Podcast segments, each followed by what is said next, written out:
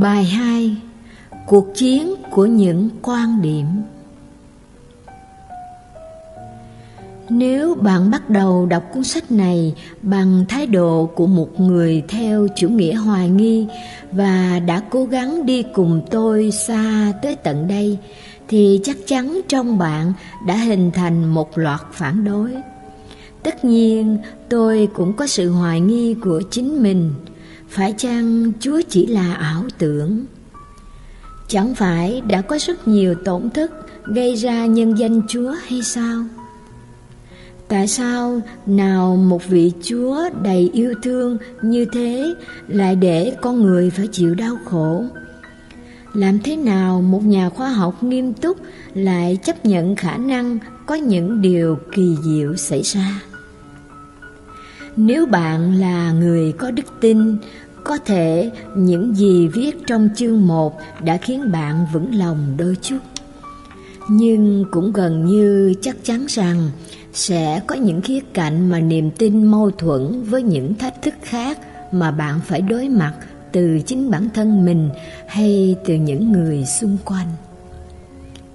Nghi ngờ là một phần tất yếu của đức tin. Paul Tillich đã từng nói. Nghi ngờ không phải là điều đối lập với đức tin, nó là một phần của đức tin.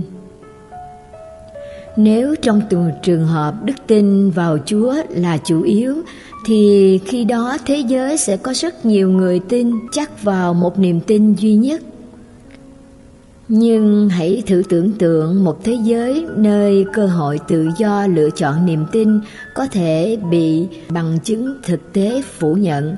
Điều đó mới thú vị làm sao? Đối với những người có đức tin hay những người hoài nghi cũng vậy, nghi ngờ xuất phát từ rất nhiều nguyên nhân. Một nguyên nhân liên quan tới xung đột giữa những tuyên bố của niềm tin tôn giáo với các phát hiện khoa học những vấn đề đó hiện đặc biệt nổi trội trong lĩnh vực sinh học và di truyền học, sẽ được thảo luận trong những chương sau. Những nội dung khác chủ yếu nằm trong lĩnh vực mang tính triết học của trải nghiệm con người chính là chủ đề của chương này. Nếu như bạn cảm thấy thoải mái với những điều này thì xin mời lật dở sang chương 3. Ở đây, khi đề cập tới những vấn đề triết học này, chủ yếu tôi nói với tư cách của một người ngoài ngành nhưng chính bản thân tôi cũng đã từng trải qua những cuộc đấu tranh như vậy đặc biệt là trong năm đầu tiên sau khi chấp nhận sự tồn tại của một vị chúa người quan tâm tới toàn nhân loại tôi bị bủa vây bởi những nghi ngờ tới từ nhiều phía khác nhau. Mặc dù tất cả những câu hỏi này dường như còn rất mới mẻ và chưa thể trả lời ngay khi chúng xuất hiện lần đầu tiên, nhưng tôi cảm thấy rất thoải mái khi biết rằng không có mâu thuẫn nào của tôi lại chưa từng được ai nêu lên, thậm chí còn mạnh mẽ hơn và rõ ràng, rành mạch hơn trong hàng thế kỷ qua. Thú vị nhất là có rất nhiều nhân vật giỏi giang lúc sinh thời đã đưa ra những câu trả lời hấp dẫn cho các tình thế khó xử này. Tôi sẽ minh họa một vài tác giả đó trong chương này cùng với những suy nghĩ và trải nghiệm của tôi. Rất nhiều phân tích dễ hiểu nhất nằm trong những bài viết của người cố vấn tốt nghiệp trường Oxford, giờ đã trở nên rất thân thuộc với tôi là Lewis. Mặc dù chúng ta có thể xem xét rất nhiều lập luận phản bác ở đây, nhưng tôi thấy có bốn phản bác đặc biệt khiến tôi băn khoăn trong những ngày đầu tiên khi niềm tin của tôi còn non nớt và tôi tin chúng cũng là những mối băn khoăn lớn nhất mà bất kỳ ai cũng phải đối mặt khi cân nhắc quyết định có nên tin vào Chúa hay không. Phải chăng ý niệm về Chúa chỉ là ảo tưởng? Liệu Chúa có thực sự tồn tại không? Hay liệu cuộc tìm kiếm sự tồn tại của một thực thể siêu nhiên à, vốn phổ biến trong một nền văn hóa từng được nghiên cứu có đại diện cho mong muốn chung nhưng chưa có căn cứ của loài người về một điều gì đó bên ngoài chúng ta nhằm đem lại cái ý nghĩa cho cuộc đời vô nghĩa và chấm dứt sự dây dứt của chúng ta về cái chết hay không? Mặc dù cuộc tìm kiếm đấng linh thiêng này ít nhiều đã bị những bận rộn và sôi động của cuộc sống hiện đại lấn át, nhưng nó vẫn là một trong những nỗ lực lớn nhất của con người. Lewis mô tả hiện tượng này xảy ra với chính cuộc đời mình trong cuốn sách hay tuyệt vời. Ngạc nhiên vì vui sướng và niềm vui mà ông định nghĩa ở đây chính là cảm nhận sự khao khát mãnh liệt, khởi sinh trong cuộc sống của ông từ một thứ gì đó rất đơn giản như chỉ vài dòng thơ. Ông mô tả trải nghiệm này là một khao khát không được thỏa mãn bởi bản thân nó có nhiều khao khát hơn bất kỳ một sự thỏa mãn khao khát nào khác. Tôi có thể hồi tưởng lại rất rõ ràng một vài khoảnh khắc như thế xảy đến trong chính cuộc sống của tôi. Khi cảm nhận cay đắng về sự khắc khoải, trong tranh giữa vui thích và tiếc nuối tình cờ tóm lấy tôi, khiến tôi phân vân không hiểu những tình cảm mạnh mẽ đó đã đến từ đâu và làm thế nào tôi có thể có lại một trải nghiệm như vậy khi còn là một đứa bé 10 tuổi, tôi đã có cái cảm giác lân lân khi nhìn qua chiếc kính viễn vọng mà một nhà thiên văn nghiệp dư nào đó đã đặt trong trang trại của gia đình tôi. Nó khiến tôi cảm nhận được sự rộng lớn của vũ trụ, nhìn thấy miệng núi lửa trên mặt trăng và ánh sáng huyền diệu của chòm sao kim ngưu. Khi tôi 15 tuổi, trong đêm Noel, những lời ca tuyệt diệu của bài hát mừng Giáng sinh vang lên êm dịu và thành kính đã để lại trong tôi một cảm giác bất ngờ, đó là sự sùng kính, mong ngóng trong đợi một điều gì đó không thể gọi tên. Khá lâu sau, khi tôi, một sinh viên vô thần tốt nghiệp, Tôi kinh ngạc khi lại thấy trong mình cảm giác hơi sợ sệt và có gì đó như mong ngóng trong đời. Lần này, hòa trộn thêm cả cảm giác tiếc nuối cực kỳ sâu sắc khi tiếng nhạc của phần 2 bản giao hưởng số 3 của Beethoven cất lên. Khi cả thế giới đau buồn, tiếc thương cái chết của những vận động viên điền kinh Israel bị những kẻ khủng bố giết tại Olympic năm 1972. Dàn nhạc giao hưởng lừng danh châu Âu của Đức là Philharmonic đã chơi một chuỗi những bài ca ai oán cùng đồ thứ tại sân vận động Olympic hòa trộn sự giữa sự cao quý lẫn bi kịch, giữa sự sống và cái chết thì trong một vài khoảnh khắc tôi đã được nâng lên khỏi tầm nhìn thực dụng của thế giới thực tại và bước vào một không gian tâm linh mơ hồ khó tả, một trải nghiệm khiến tôi hết sức ngỡ ngàng. Cách đây không lâu, đối với một nhà khoa học hiếm khi có được cái đặc ân là khám phá một điều gì đó con người chưa từng biết tới có một dạng niềm vui đặc biệt kèm theo những giây phút lóe sáng của sự thấu hiểu. Có được một ý niệm mơ hồ về sự thật khoa học. Ngay lập tức, tôi có cảm giác thỏa mãn lẫn khao khát thấu hiểu một sự thật, thậm chí còn lớn lao hơn. Trong khoảnh khắc như thế, khoa học trở thành một cái gì đó còn hơn cả hành trình khám phá. Nó dẫn tôi tới một trải nghiệm hoàn toàn không thể lý giải bằng tự nhiên học. Vì vậy, chúng ta phải làm gì để hiểu được những trải nghiệm này? Và cái cảm giác mong đợi một điều gì đó lớn lao hơn bản thân chúng ta là gì? Liệu đó có phải chỉ là một sự kết hợp nào đó thuần túy của các tín hiệu thần kinh nằm chính xác trên các cơ quan thụ cảm bên phải, phóng ra một nguồn điện vào sâu trong phần nào đó của bộ não. Hay liệu đây có phải giống như luật đạo đức đã mô tả trong chương trước? Là một ý niệm mơ hồ về cái gì đó ngự trị bên trên, một dấu hiệu nằm sâu trong tâm linh con người chỉ tới một điều gì đó còn lớn lao hơn bản thân chúng ta. Quan điểm vô thần cho rằng không nên coi những khát khao như vậy là dấu hiệu của một lực lượng siêu nhiên nào đó và rằng việc biến những cảm nhận tôn kính này thành niềm tin vào Chúa không thể hiện điều gì ngoài sự ảo tưởng, ngoài việc tự sáng tác ra một câu trả lời mà chúng ta muốn nó trở thành sự thật. Quan điểm này đã được rất nhiều người biết tới thông qua các tác phẩm của Sigmund Freud, người đã lập luận rằng mong ngóng về Thượng Đế bắt nguồn từ những trải nghiệm thuở thơ ấu.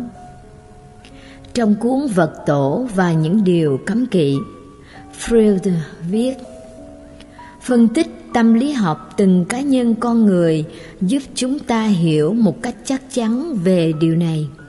Đó là Chúa của mỗi người được hình thành dựa trên hình tượng của chính người cha bằng xương bằng thịt của người đó – nó thay đổi cùng với mối quan hệ ấy, và cuối cùng thì Chúa cũng không gì khác hơn là một người cha cao thượng.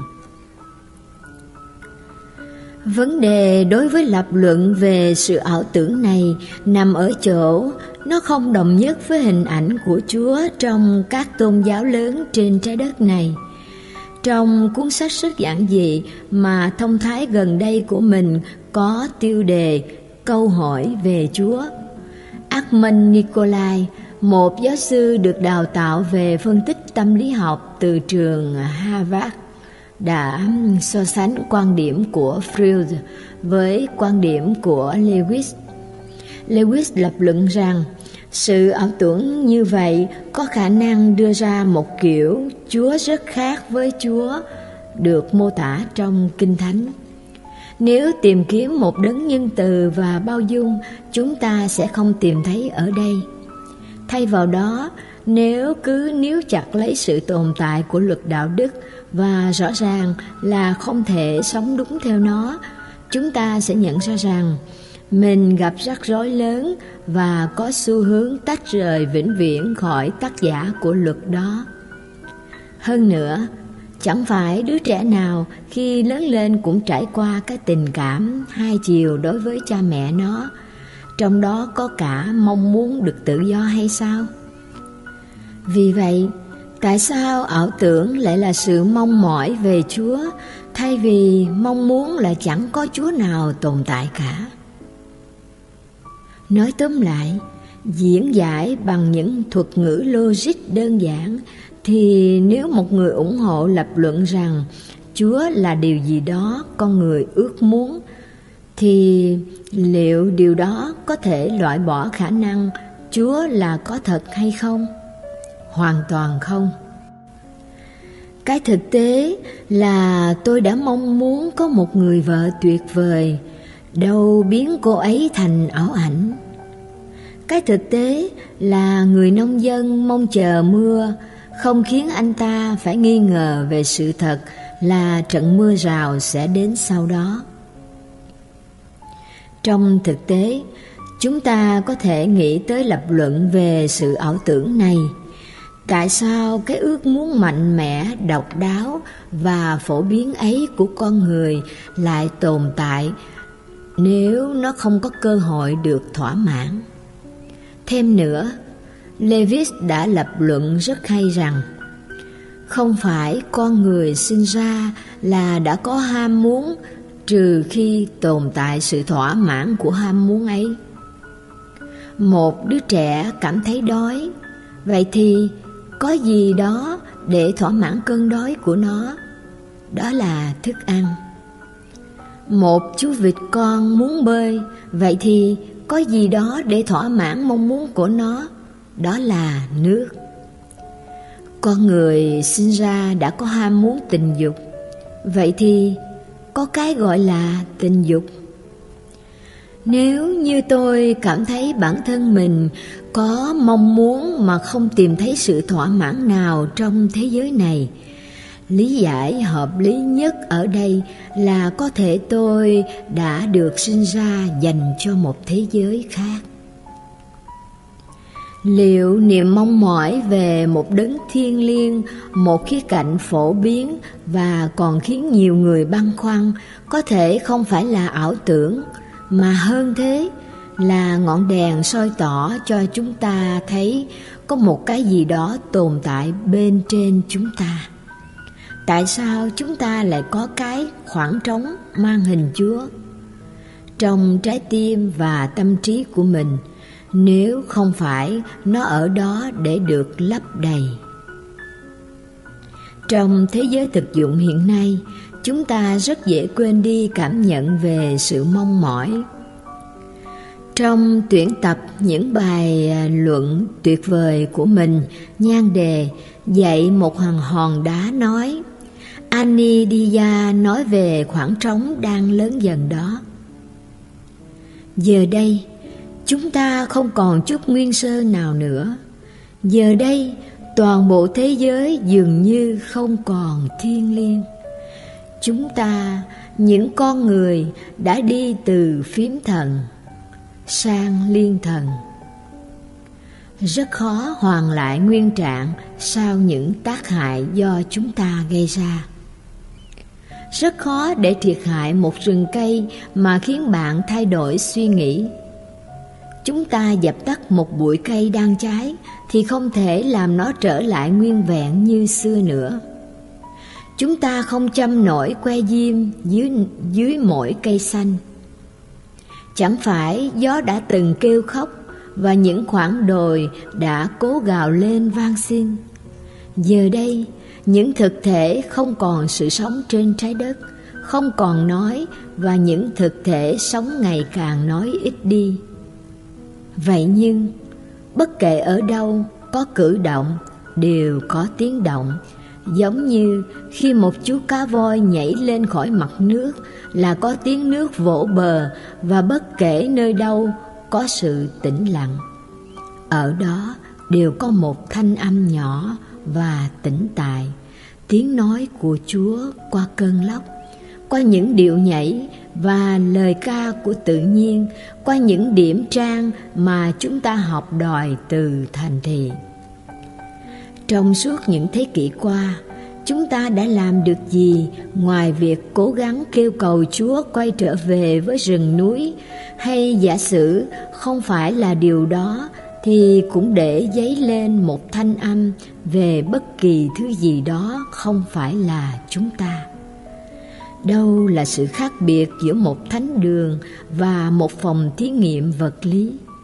Chẳng phải cả hai đều đang nói xin chào đó sao? Thế tất cả những tổn hại gây ra nhân danh tôn giáo thì sao?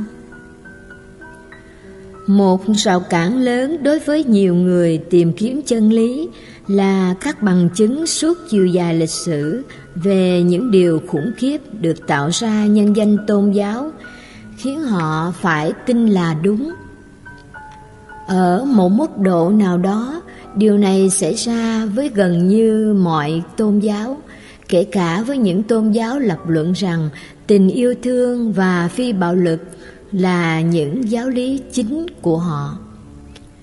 Chẳng hạn, đối với sự lăng mạ, bạo lực và đạo đức giả, làm sao một người có thể tin vào những nguyên lý của tôn giáo được những kẻ gây ra tội lỗi ủng hộ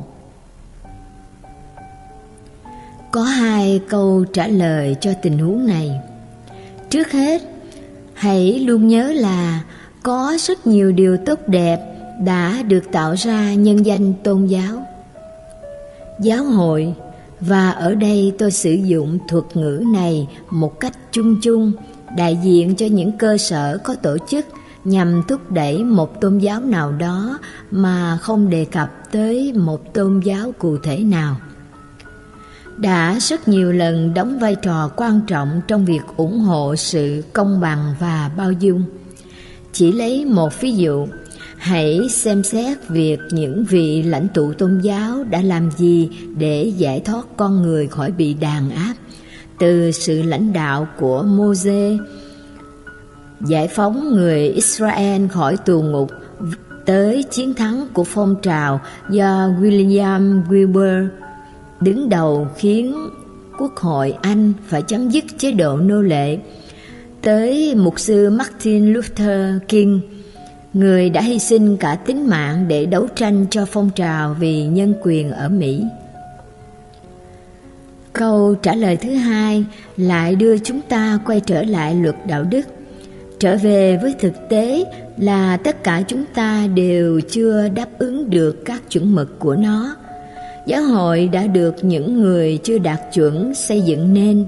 Dòng nước trong sạch, tinh khiết của sự thật tâm linh được đặt trong chiếc thùng chứa đầy dĩ sắt và những thất bại liên tiếp sau đó của giáo hội qua hàng thế kỷ không nên chỉ để đổ tại ca cho bản thân tôn giáo.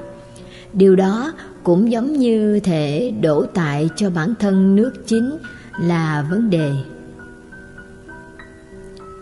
Không có gì đáng ngạc nhiên khi những người đánh giá sự thật và tính hấp dẫn của đức tin tâm linh thông qua lối hành xử của bất kỳ giáo hội nào thường cảm thấy không thể tưởng tượng được việc họ có thể gia nhập vào đó. Diễn tả sự thù nghịch đối với giáo hội công giáo Pháp vào buổi bình minh của cuộc cách mạng Pháp, Voltaire đã viết Liệu có gì đáng ngạc nhiên vì có những người vô thần trên thế giới khi mà giáo hội lại cư xử tệ hại đến vậy? Thật không khó tìm ra chứng cứ xác đáng trong việc giáo hội đã thúc đẩy những hành động vi phạm các nguyên tắc của đức tin mà lẽ ra nó nên củng cố.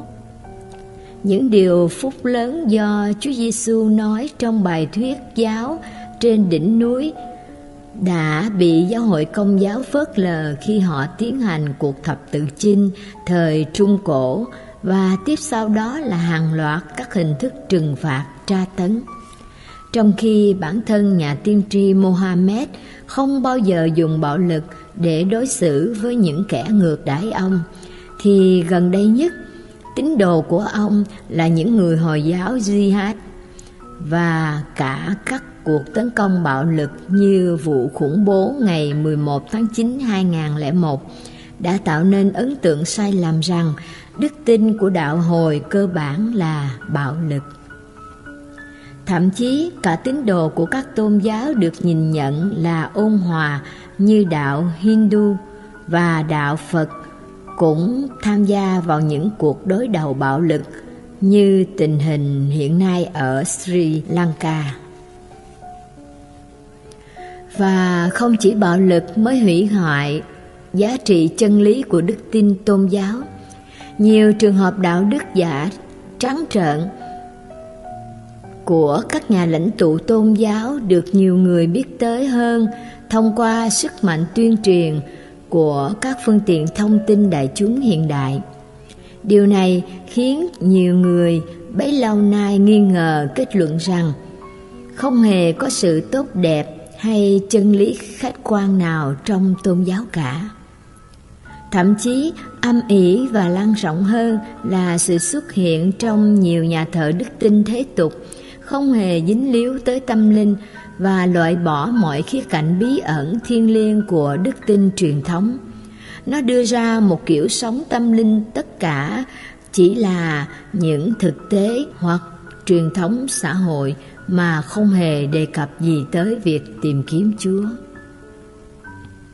Vì vậy, không ngạc nhiên khi một số nhà bình luận chỉ ra rằng tôn giáo là một lực lượng tiêu cực trong xã hội hay theo ngôn từ của các Marx. Tôn giáo là thuốc viện của nhân dân. Nhưng ở đây, chúng ta hãy cẩn thận.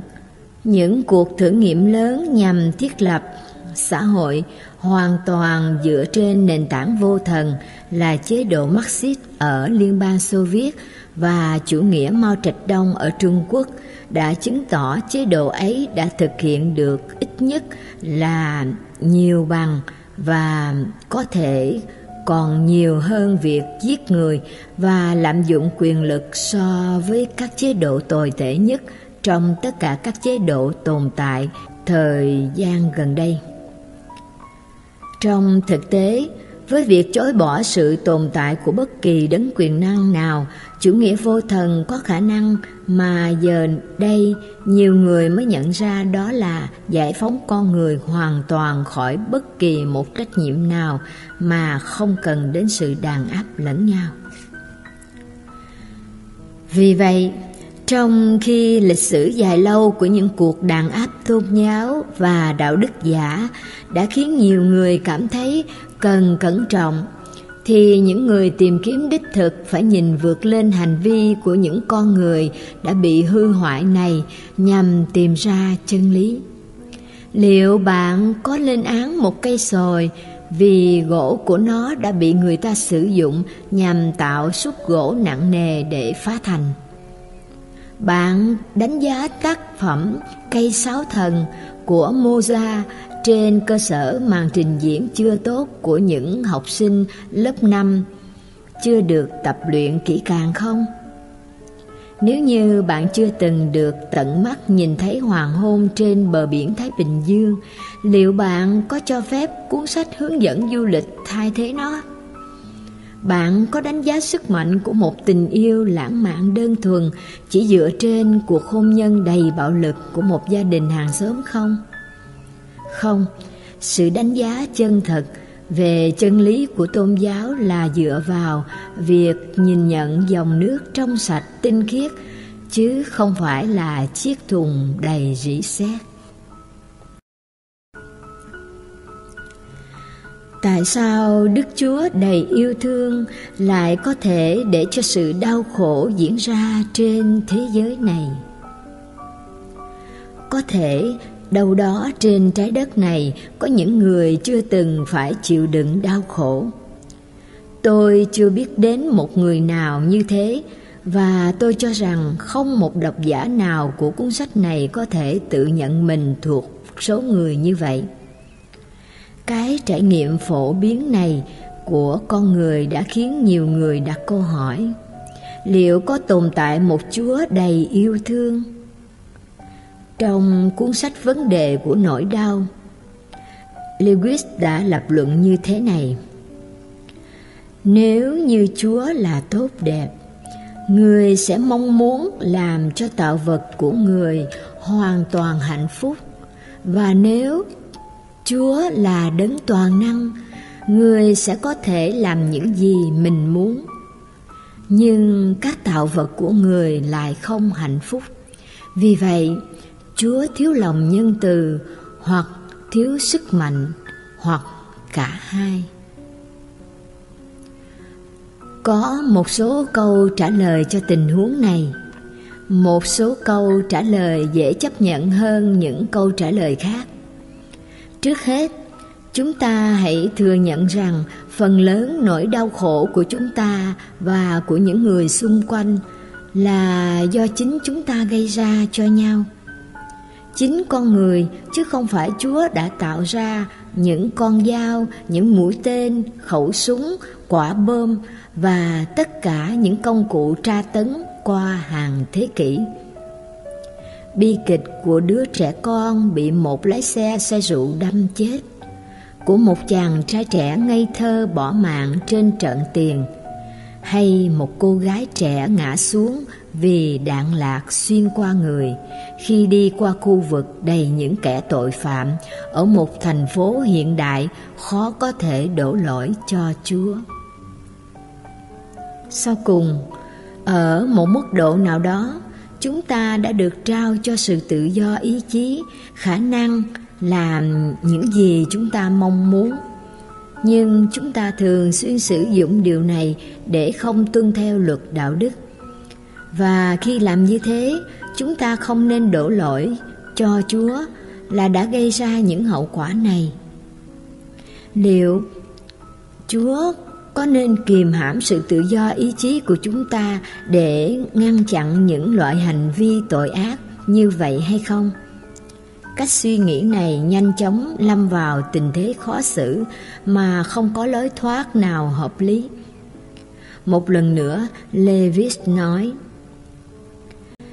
Nếu à, bạn chọn cách nói rằng Chúa có thể trao cho tạo vật của mình sự tự do ý chí đồng thời có thể tước bỏ sự tự do ý chí khỏi người đó bạn đã thất bại trong việc nói lên bất kỳ điều gì về chúa sự kết hợp các từ vô nghĩa không bỗng chốc tạo nên ý nghĩa chỉ đơn giản vì chúng ta đặt trước chúng hai từ khác, đó là chúa có thể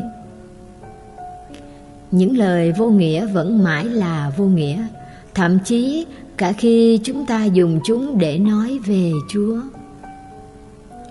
Ngay cả những lập luận hợp lý vẫn có thể khó chấp nhận khi chúng ta chứng kiến nỗi đau khủng khiếp rơi xuống đầu một người vô tội.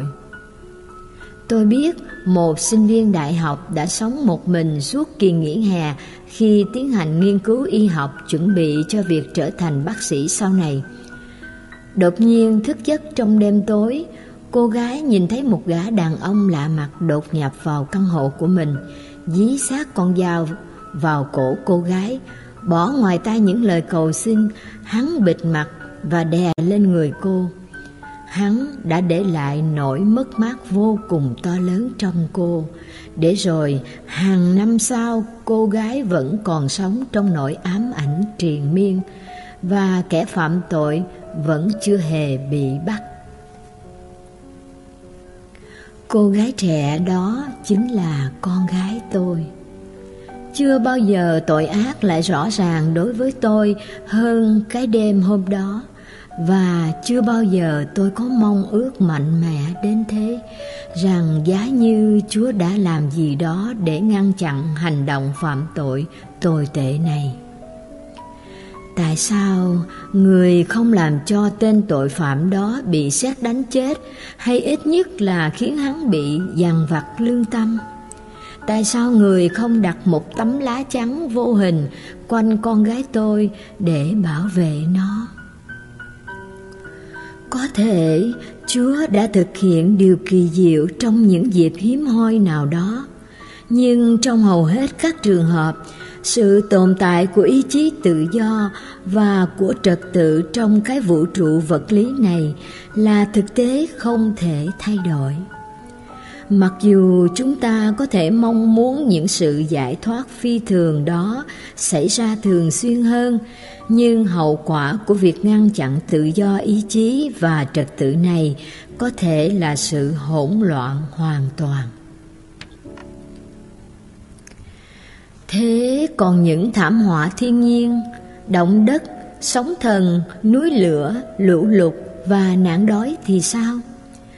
Ở quy mô nhỏ hơn, nhưng cũng không kém phần thương tâm thì căn bệnh mà một nạn nhân vô tội mắc phải, chẳng hạn như một đứa trẻ bị ung thư thì sao? Vị thầy tu người Anh và nhà vật lý lẫy lừng John Polkinghorne đã gọi loại hiện tượng này là tội lỗi của khoa học để so với cái tội lỗi đạo đức mà con người phạm phải. Chúng ta có thể lý giải điều này như thế nào? Khoa học đã khám phá ra rằng vũ trụ, hành tinh của chúng ta và bản thân cuộc sống đều liên quan tới quá trình tiến hóa hậu quả của nó có thể bao gồm sự thất thường về thời tiết, sự thay đổi kiến tạo địa tầng, hay là lỗi của một gen ung thư trong quá trình phân bào bình thường của nó nếu lúc đầu Chúa chọn việc sử dụng những lực lượng này để tạo ra con người, thì chắc chắn không thể tránh khỏi những hậu quả thương tâm khác còn hơn như thế. Những can thiệp kỳ diệu nếu xảy ra thường xuyên thì ít nhất sẽ gây ra sự hỗn loạn trong lĩnh vực thể chất vì những can thiệp này sẽ xung đột với những hoạt động tự do ý chí của con người. Đối với những người tìm kiếm thận trọng, những luận giải hợp lý này vẫn chưa đưa ra được lời giải thích cho nỗi đau trong quá trình sinh tồn của con người. Tại sao cuộc sống của chúng ta lại là một thung lũng của nước mắt hơn là một vườn hoa của niềm vui? Đã có rất nhiều sách vở viết về nghịch lý rõ ràng này và không phải dễ dàng đưa ra được kết luận nếu Chúa tràn đầy yêu thương và mong những điều tốt đẹp cho chúng ta, thì có lẽ kế hoạch của người không giống như kế hoạch của chúng ta. Đây là một quan niệm khó có thể chấp nhận. Đặc biệt nếu chúng ta quá thường xuyên tiếp nhận cách lý giải về sự bao dung của Chúa, trong đó vai trò của người không có gì nhiều hơn ngoài mong muốn cho chúng ta luôn được hạnh phúc. Levis cũng nói, ờ, thực ra chúng ta không muốn một người cha ở thiên đường bằng một người ông ở thiên đường. Một người già bao dung muốn nhìn đàn trẻ con tự vui với chính mình. Như người ta thường nói, và toàn bộ kế hoạch cho vũ trụ này đơn giản là vào cuối mỗi ngày chúng ta có thể thực sự nói với mình rằng tất cả chúng ta đã có một thời gian tốt lành trên cơ sở trải nghiệm của con người. Nếu ai đó chấp nhận lòng nhân từ đầy yêu thương của chúa, thì người hẳn còn mong muốn điều này hơn chúng ta. Liệu đó có phải là trải nghiệm trong thực tế của chính bạn hay không? Bạn sẽ hiểu nhiều hơn và chính bản thân mình khi mọi việc diễn ra tốt đẹp hay khi bạn phải đối mặt với những thách thức bực dọc và đau khổ. Chúa thì thầm với chúng ta lúc chúng ta vui nói trong lương tâm của chúng ta nhưng cũng kêu lên những lúc chúng ta đau đớn. Người đang sử dụng chiếc loa của mình để thức tỉnh cả thế giới đang điếc. Chúng ta muốn tránh những trải nghiệm đó nhiều bao nhiêu thì không có chúng, liệu chúng ta có trở thành những kẻ nông cạn, tự cho mình là trung tâm, để rồi cuối cùng có thể mất hết cảm nhận về sự cao quý hay cố gắng giúp những người khác trở nên tốt đẹp hơn hay không? hay hãy suy nghĩ về điều này nếu quyết định quan trọng nhất chúng ta phải đưa ra trên trái đất này là quyết định về đức tin và nếu mối quan hệ quan trọng nhất chúng ta phải phát triển trên trái đất này là mối quan hệ với chúa. Nếu sự tồn tại của chúng ta với tư cách là những tạo vật tâm linh, không hạn chế ở những gì chúng ta có thể biết và quan sát được trong suốt thời gian sống trên trái đất, thì khi đó, những nỗi đau khổ của con người sẽ có một bối cảnh hoàn toàn mới chúng ta có thể không bao giờ hiểu trọn vẹn lý do cho những trải nghiệm đau đớn này, nhưng chúng ta cũng có thể bắt đầu chấp nhận quan điểm là có thể có lý do cho những điều như thế. Trong trường hợp của mình, tôi nhận thấy, cho dù lờ mờ rằng con gái tôi bị cưỡng bức là một thách thức để tôi có thể hiểu ý nghĩa thực sự của việc tha thứ trong một hoàn cảnh hết sức ngang trái thành thực mà nói, tôi vẫn đang cố gắng thực hiện điều đó có thể đây cũng là một cơ hội để tôi nhận ra rằng Tôi thực sự không thể bảo vệ nổi con gái tôi khỏi đau đớn và khổ sở. Tôi phải học cách trao trách nhiệm đó cho sự quan tâm đầy yêu thương của Chúa với nhận thức rằng điều đó không phải là để dọn đường cho tội ác mà là một sự đảm bảo rằng những đau khổ của các cháu không phải là uổng phí. Thật vậy, con gái tôi đã nói rằng trải nghiệm này cho nó cơ hội cũng như động lực để khuyên nhủ và làm an lòng những người cũng lâm vào tình cảnh tương tự cái ý niệm là Chúa có thể tác động tới những tình cảnh trớ trêu không phải dễ dàng được chấp nhận và nó chỉ có thể tìm thấy bến đậu vững chắc trong cách nhìn nhận gắn với khía cạnh tâm linh. Trên thực tế, nguyên lý của sự trưởng thành thông qua đau đớn gần như rất phổ biến trong tất cả những tôn giáo lớn trên thế giới. Chẳng hạn, tứ diệu đế mà Đức Phật dạy trong bài thuyết pháp ở vườn Lộc Uyển bắt đầu với câu Đời là bể khổ. Đối với những tín đồ Phật, việc nhận ra điều đó lại có thể chính là cội nguồn cho sự giải thoát lớn lao. Chẳng hạn, người phụ nữ mà tôi chịu trách nhiệm chăm sóc khi còn là sinh viên trường y Người đã thách thức sự vô thần của tôi bằng thái độ bình thản chấp nhận căn bệnh nặng đến giai đoạn cuối của bà. Đã nhìn thấy trong chương cuối cùng cuộc đời mình một trải nghiệm dẫn bà lại gần hơn với Chúa chứ không phải là xa cách với người. Ở bối cảnh lịch sử rộng hơn, đó là trong chiến tranh thế giới thứ hai, Dietrich Bonhoeffer, chuyên gia thần học người Đức, đã tình nguyện rời Mỹ quay trở lại nước Đức để làm những gì ông có thể nhằm bảo vệ giáo hội chân chính tồn tại vào thời điểm khi các tổ chức nhà thờ công giáo ở nước Đức ủng hộ quốc xã. Ông bị tống giam vì đã can dự vào âm mưu ám sát Hitler. Suốt hai năm ở tù, chịu đựng sỉ nhục và mất tự do. Nhưng niềm tin, lòng tôn kính của ông với chúa không hề lung lay không lâu, trước ngày bị treo cổ, chỉ cách ngày giải phóng nước đức ba tuần, ông đã viết những dòng này. Thời gian bị mất đi chính là thời gian chúng ta không sống đầy đủ. Cuộc sống thực của một con người là thời gian không được vun đắp từ trải nghiệm, từ những nỗ lực sáng tạo, từ sự vui sướng và đau khổ. Làm sao một người duy lý lại có thể tin vào những điều kỳ diệu? Cuối cùng, hãy thử xem xét sự phản đối đức tin thường xuất phát từ một nhà khoa học làm sao những điều kỳ diệu lại có thể dung hòa với thế giới quan khoa học?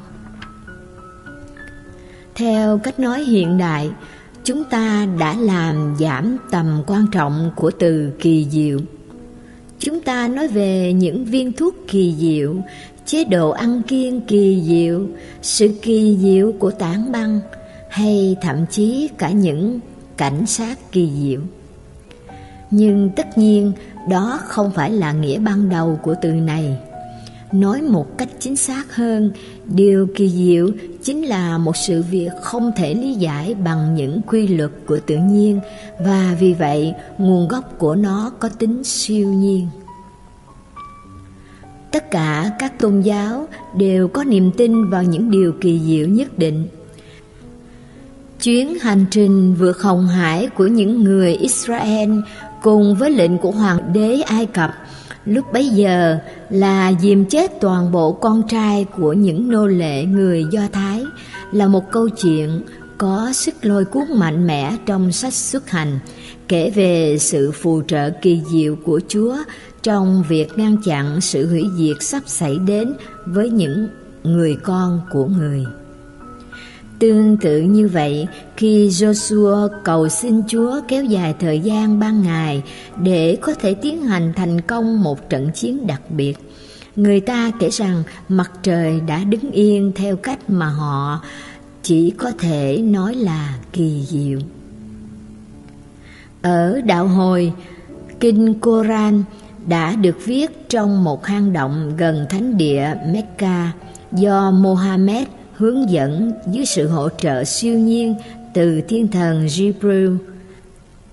Sự thăng thiên của Mohammed rõ ràng cũng là một điều rất kỳ diệu vì ông có cơ hội thấu tỏ tất cả những đặc điểm của thiên đường và địa ngục. Trong Thiên Chúa giáo, những điều kỳ diệu đóng vai trò cực kỳ mạnh mẽ và điều kỳ diệu có ý nghĩa nhất trong tất cả là sự phục sinh của Chúa Giêsu. Làm thế nào một người xem mình là hiện đại và duy lý lại có thể chấp nhận những lời tuyên bố như vậy? Đúng, rõ ràng là nếu một người ngay từ đầu đã khăng khăng rằng không thể tồn tại những hiện tượng siêu nhiên thì họ sẽ không thể chấp nhận bất kỳ điều gì kỳ diệu. Một lần nữa, chúng ta hãy trở lại cùng Lewis để suy nghĩ thật rõ ràng về chủ đề này trong cuốn sách của ông với nhan đề Những điều kỳ diệu. Tất cả mọi hiện tượng được tuyên bố là kỳ diệu thì rốt cuộc sẽ là điều gì đó hiển hiện trước các giác quan của chúng ta. Chúng ta có thể nhìn thấy, nghe thấy, động chạm, ngửi hay nếm được chúng và các giác quan của chúng ta không bao giờ phạm sai lầm. Nếu như điều gì đó có vẻ bất thường xảy ra, thì chúng ta luôn có thể nói rằng chúng ta là những nạn nhân của ảo giác. Đây là điều chúng ta thường nói nếu chúng ta nắm giữ triết lý loại bỏ siêu nhiên. Những gì chúng ta hiểu được từ trải nghiệm phụ thuộc vào kiểu triết lý mà chúng ta mang vào trải nghiệm.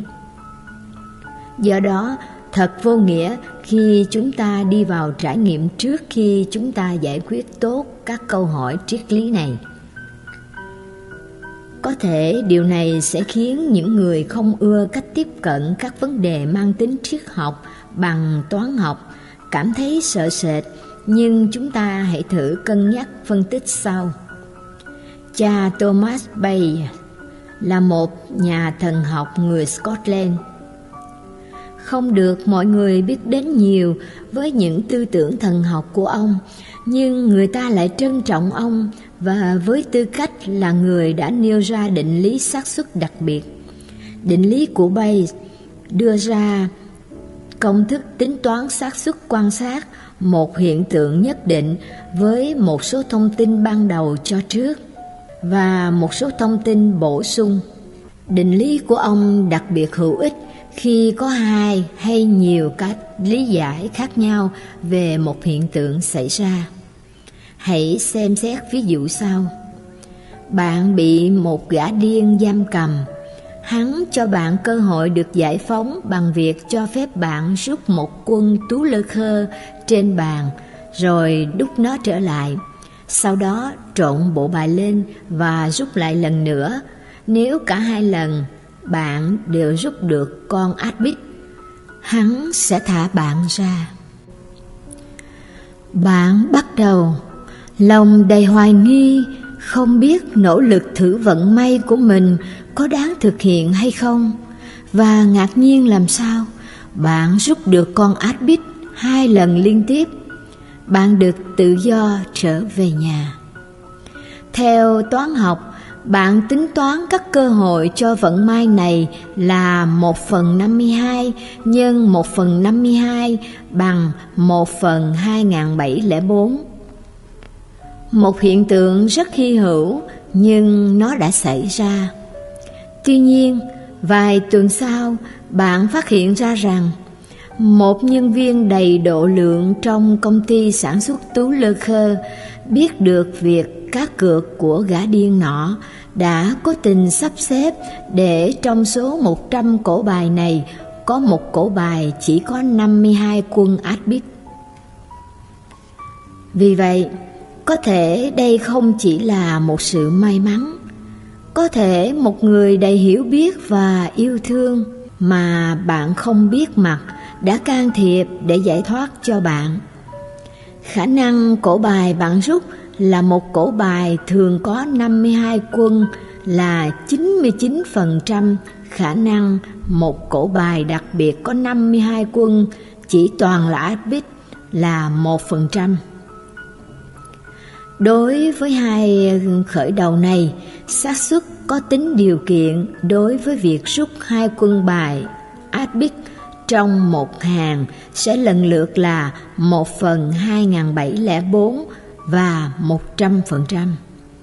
Theo định lý của Bayes, giờ đây có thể tính toán xác suất và kết luận rằng có 96% cổ bài bạn rút là cổ bài kỳ diệu.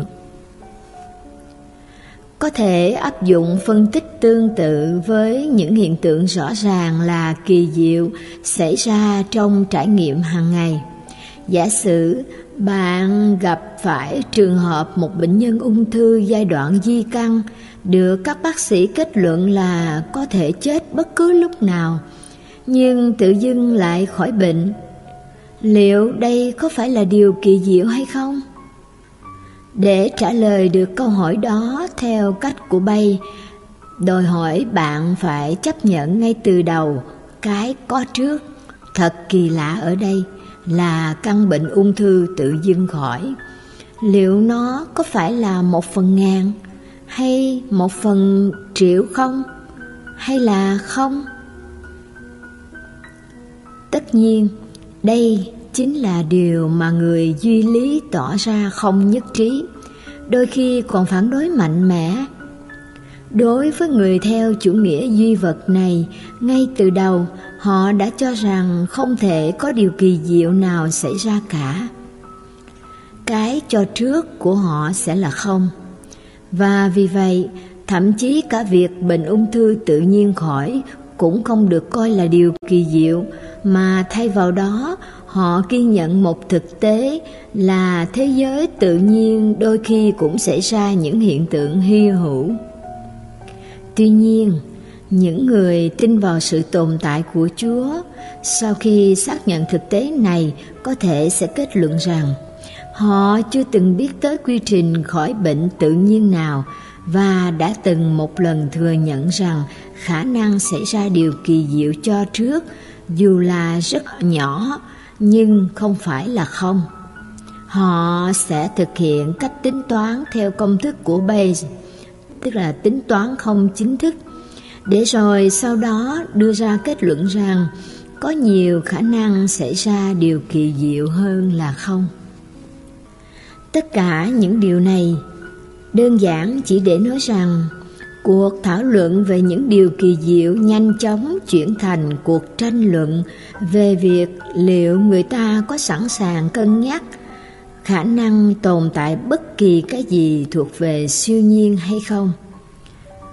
Tôi tin rằng cái xác suất đó có tồn tại, nhưng đồng thời cái cho trước nhìn chung là rất thấp.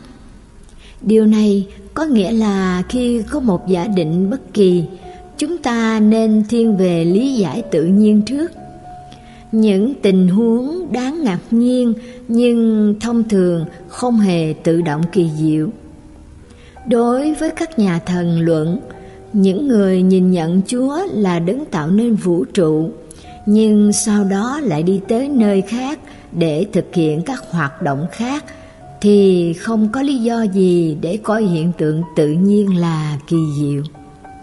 Đối với người theo thuyết hữu thần, những người tin rằng Chúa can dự vào cuộc sống của loài người, có thể có rất nhiều khả năng xảy ra điều kỳ diệu.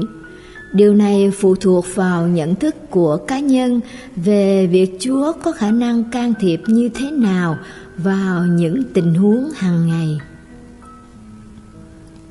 Dù cho quan điểm của cá nhân có thế nào đi nữa thì chúng ta cần giữ thái độ hoài nghi lành mạnh khi lý giải những hiện tượng có thể là kỳ diệu, chứ không nên quá chú ý vào tính thống nhất và hợp lý của khía cạnh tôn giáo.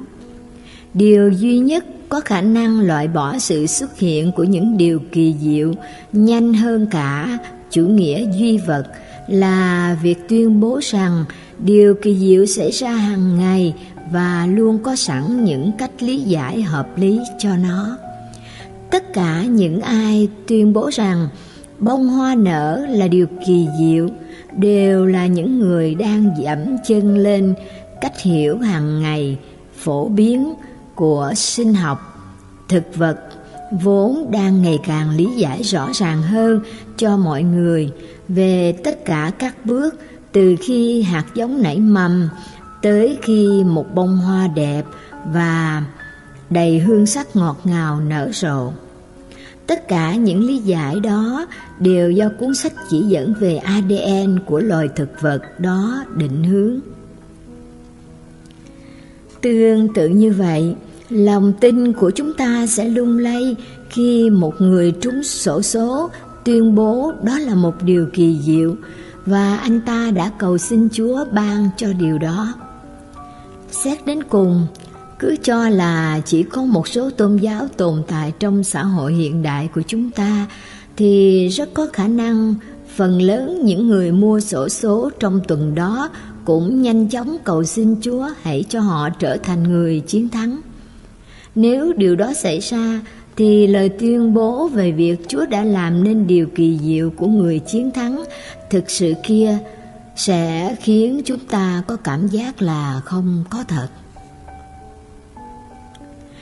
Chúng ta gặp khó khăn hơn khi đánh giá những tuyên bố về việc một căn bệnh nào đó tự dưng được chữa lành.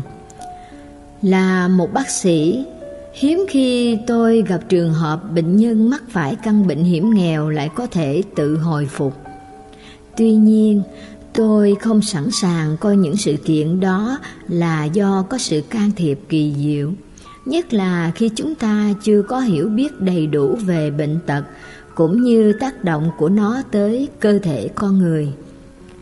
Thông thường, khi các chuyên gia tiến hành điều tra toàn diện một cách khách quan thì lại không tìm được những bằng chứng chứng tỏ những lời tuyên bố này là đúng.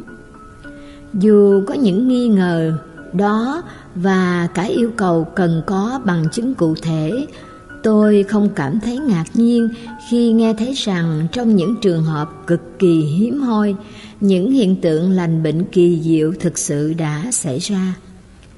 Cái cho trước của tôi là thấp, nhưng nó không phải là không.